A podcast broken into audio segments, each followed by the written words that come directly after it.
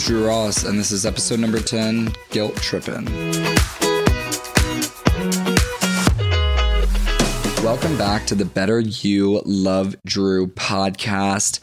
Here we are at double digits, and to celebrate today, we're going to be taking a trip together, and it's going to be a bit of a guilt trip. So, if you haven't listened to Is Shame Lame, which is episode number nine, I really recommend starting there because this will be a back and forth between shame and guilt, how the two are different and how they are similar. So, both of these do stem from thoughts, yet they focus on different parts of us as human beings. So, throughout this episode, this is really what I want you to remember. And that's that guilt is a focus on how you act.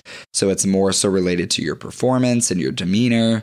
And then shame, on the other hand, is a focus on oneself, which is more related to your value and your worthiness. So, to recap from the previous episode, shame is when you blame yourself for not being good enough after not achieving a desired result. Guilt, on the other hand, is when you're believing that you have taken action that is wrong. So, in other words, like shame is describing yourself as being a fault, and guilt is saying you made a fault. So, shame comes on, it's very hot and heavy, and it comes over you like a wave. And then guilt is a little bit lighter and it can spread wide and far. It can generally go you can find a lot of reasons to feel guilty. And so i wanted to provide a couple examples to show that. And we're going to focus on four main categories. So the first one is health and well-being. I have an example in like the financially savvy peeps the relationship lovers and then the people who are just trying to be bosses in this world. So for health and well-being the first example, like where guilt can come from, is like spending money on an expensive workout class and making time during your busy schedule to prioritize and enjoy this moment. You have a busy schedule, but you paid a lot of money for this class. You might as well clear your calendar a little bit and get to that workout class and enjoy it. A lot of people can find guilt, however, when they do things like this. The next one is skipping a happy hour on a Friday evening so you can meal prep for the following week. So you might find a little bit of guilt when you are getting ready for next week's plate preparation and are saying no to a couple of hours of fun with friends. So there's guilt that can stem from this. And then another one that's pretty universal for all of us, and it's going to be the general guilt around what you eat or do not eat. So, for the eating portion, you might find guilt if you have a full plate of pasta and a pizza and a dessert and a smoothie. But you can also find guilt on the other end when you are so restrictive on your diet that you go to a fun dinner, a reservation that you haven't been to in a while, and don't actively enjoy yourself. You might find guilt that you keep the strings a little too tight. So it can go hand in hand in both of those examples.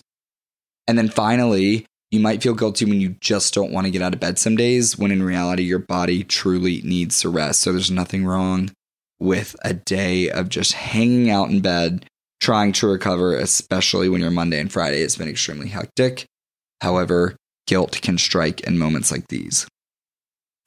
From a financially savvy perspective, First one here is that you may experience moments of guiltiness when you book a holiday trip that's really expensive on your credit card, yet it is the trip of a lifetime and you deserve it.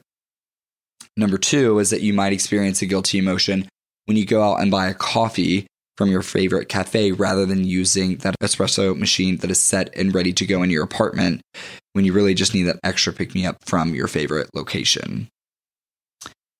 Another one under the financial category is you might, because it's holiday season, might soon be receiving a tacky holiday sweater or gift that you really just don't love at all. And when you exchange this gift that was given to you by a loved one just so you can use that money on something that you really want, guilt may come on really, really strong. Moving on to the relationship lovers, guilt may show face when you silence your phone when you are spending time with people that you love the most.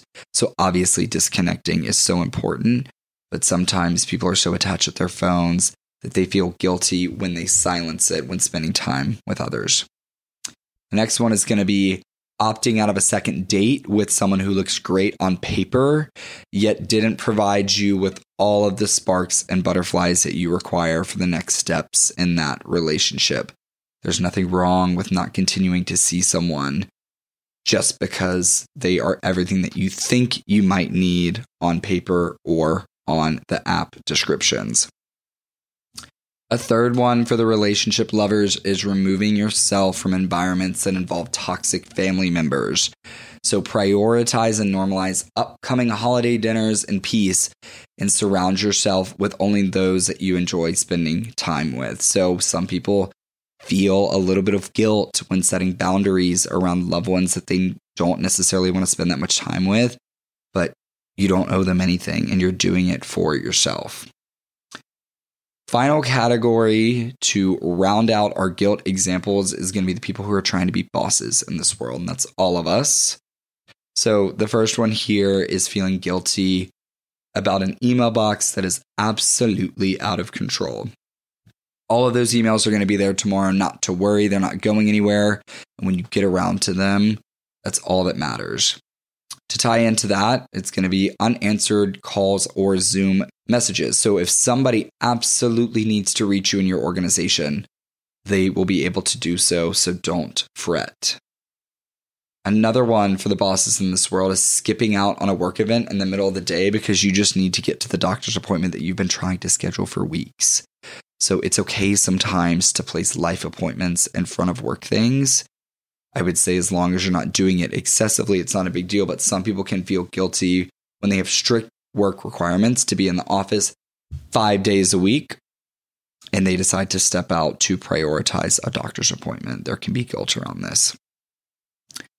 Last one for the bosses in this world is staying in over the weekend when all of your friends are going out so you can work on your side hustle when you're just in the middle of a flow of some amazing ideas. So we've all been there when you decide to stay in and then you round up with your friends to figure out how the weekend went and they say it was the best weekend ever. The great news is that there's going to be many more weekends like that in the future, but guilt can look like this, especially when you decide to stay in and everybody else goes out. So, if you're listening, you might have one or two from each category here and it's important. The reason I listed those and broke them down into categories is because identifying your guilty triggers can help you thoughtfully like lessen the effect that they have on your life. So how you handle your guilt is extremely important and this is why.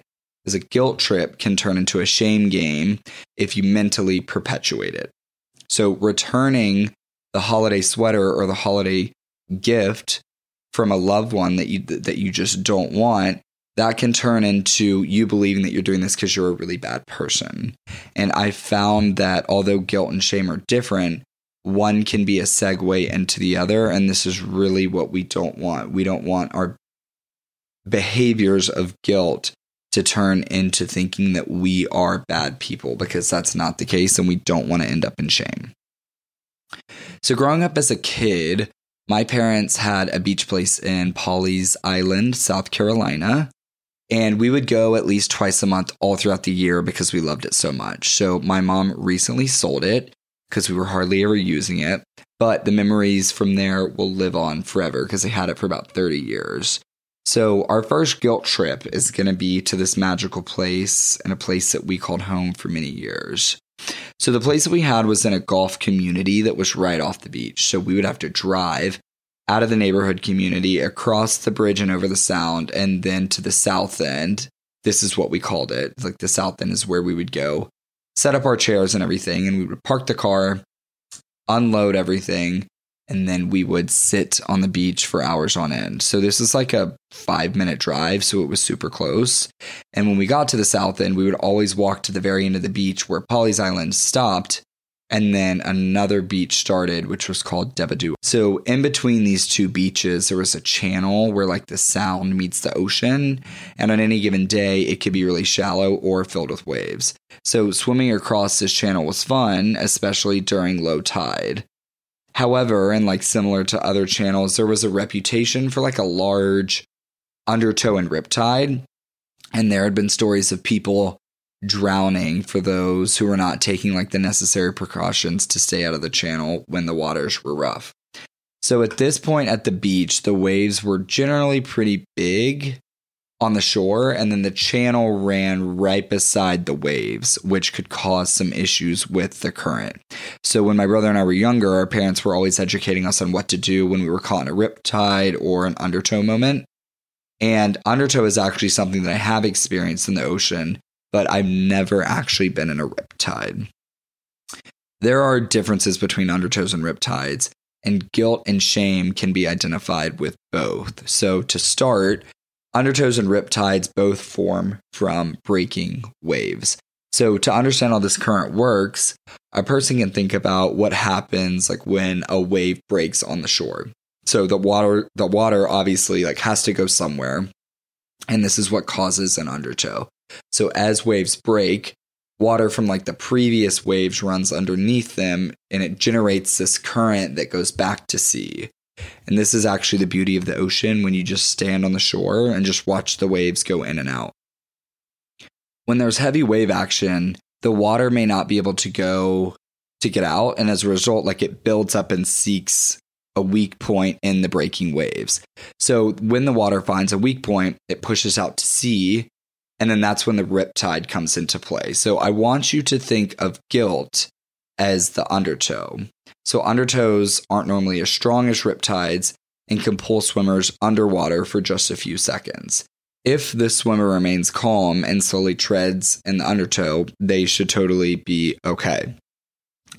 Returning to the shore and recovering tends to be simpler during an undertow moment because you aren't being pulled away from the shoreline and this is what a riptide does. So I want you to think about shame as a riptide. So instead of pulling swimmers down and underwater, riptides pull swimmers out to sea beyond the surf. So riptides to swimmers can be more of a dangerous event because you're being pulled away from the shore at an accelerated rate. So there's more effort required to get back to the shore when you're in a riptide because of the distance traveled away from the beach. And then undertows are quick to resolve themselves in more of like a fast manner. Rip tides are slower, longer, and more heavy experience. However, whether you're in an undertow or a rip tide, like the process to get out of the situation is the same. So the best thing to do is to swim parallel to the shore, testing for a weak point that'll allow you to get back to the shore. So when you fight the undertow or rip tide, and you test your swimming skills like against the current that you're in, you're going to tire out and potentially cause harm. So there are multiple things that I want you to recognize from this comparison. The first one being that like guilt as an emotion doesn't come on as strong as shame. And that's why I compared it to the less dangerous current, which is the undertow. So when you're experiencing guilt, you're not dabbling in very strong feelings of hatred to oneself you potentially did a bad thing, but that but you don't believe that you are a bad person.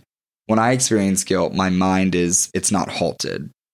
It's generally a pretty minor event that subsides in like a relatively short amount of time.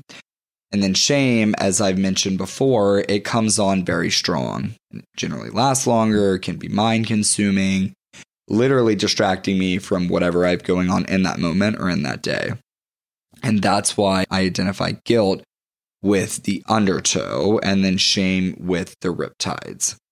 What I want you to recognize, secondly, is that in my description above, you can see that an undertow can turn into a riptide if there's too much wave action. So we don't want to be in an undertow or a riptide, really, but like if I had to choose, I'd rather be in an undertow. Similarly, guilt can turn into shame if you're not careful. So, if you don't get conscious after a guilt episode, you could potentially take guilty behavior and then turn it into a shameful episode. So, just like how an undertow can turn into a riptide in a matter of time, guilt can turn into shame in the same way. Last thing that I want you to recognize in number three is that to save yourself from both scenarios, you need to swim parallel to the shoreline. So, to get out of guilt and to get out of shame, the process for escape has the same method. You want to take a moment, you want to pause, you want to get really conscious what you're thinking, and then recognize that you're experiencing a moment of guilt and you figure out a way to be better because of it. So let's expand on this third comparison about swimming parallel to the shoreline to get out of guilt. So I have some things that I want to offer to you. And these are the steps that I take when getting through emotions of guilt, or really like emotions of any kind. So, first step when experiencing feelings of guilt is that I get super aware and I get super conscious. So, this is just me watching the thoughts that go across my mind, and I do nothing with them. I literally just recognize that they're there and that they exist. So, like, I just insulted myself on my behavior. Got it. I just had another thought like, why would you do that? Noted. Now I'm ruminating on my decisions that I made for the entire day. Also noted. So, just turning on your brain to watch the flow of thoughts is all I do because this is going to calm them down and like get me present. A lot of people describe just like listen to the noises around you, listen to the AC vent that's on or the teapot that's boiling. So, whatever you can do to get yourself into that present moment is going to be important. When I become aware that I'm in a moment of guilt, heavy flow of thoughts start to subside. This is me calmly swimming out of the undertow. So, although I'm out of the undertow, I'm still not really on dry land. So, there's like more work to be done to get through the episode. And then this is when I go from just noticing, being aware, being conscious to starting to like ask myself questions. The main question that I really like to ask myself always is like, should I be feeling this way and why? But here are some like additional questions that I ask myself in a moment of guilt if it's coming on like really, really strong. So the first one being like, why am I feeling this way and what can I do with this information? Another one is like, what better habits can I create from this episode to make sure that this doesn't happen again? So I recently forgot about a group FaceTime with friends because I was having like a really, really hectic day and it just slipped my mind. So I now have like anytime I have any sort of digital meeting, whether it's work or personal related, it, an alert comes to my phone and it's also added to my iPhone calendar, like the event is. So that alert comes to my screen and then it also goes to my ear. This is a pretty basic example. Like I'm sure that a lot of people already have these set up, but for me, this wasn't something that I needed. But missing the group FaceTime with friends made me realize that there could be an event in the future where I really need these alerts set up that I just don't want to miss or should not miss at all. After feeling guilt for missing this FaceTime, I realized that I needed to place sort of harder reminders on my devices to make sure that I don't miss any in the future. And the final question is like, what can I do with this information of guilt so I myself can show up better in my life? So these questions help me understand the why behind an action that I just took. And I ask these questions to get really conscious of my current thoughts and feelings. And it gets me out of this like obsession mode. So my guilt undertow doesn't turn into like a shame riptide. So what I want to offer to you is that like you just decide to feel guilty on purpose and let it mean absolutely nothing. So me replaying the guilty moment in my head doesn't help me lay out the options so I can show up better in my life. So I carry naturally like a large backpack around with me whenever I'm on foot in Chicago. So when I'm experiencing large waves of emotion, I just imagine that my emotion is zipped up in my backpack with me and we're just going for a stroll. So I have no intention to unpack the guilt, make the backpack lighter because that's only going to perpetuate it and make it heavier the next time I find like the next time I find it strolling along with me. So if I decide to distract myself and listen to music or put on a housewives podcast and buffer it out, then it's either going to come back stronger during the next guilt episode or it will turn into shame and I'll make that guilt episode turn into something that is about me and my behavior, not just my behavior.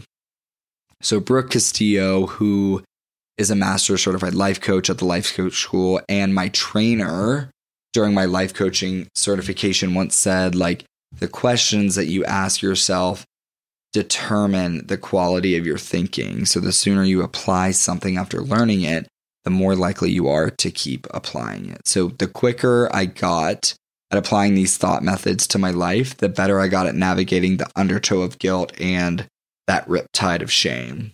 So it's important to recognize that you will have guilty moments. And it's even more important to realize that the way you are dealing with it now could make a big difference in your life when dealing with different waves of emotion in the future. I hope everyone has a safe and fun Halloween weekend.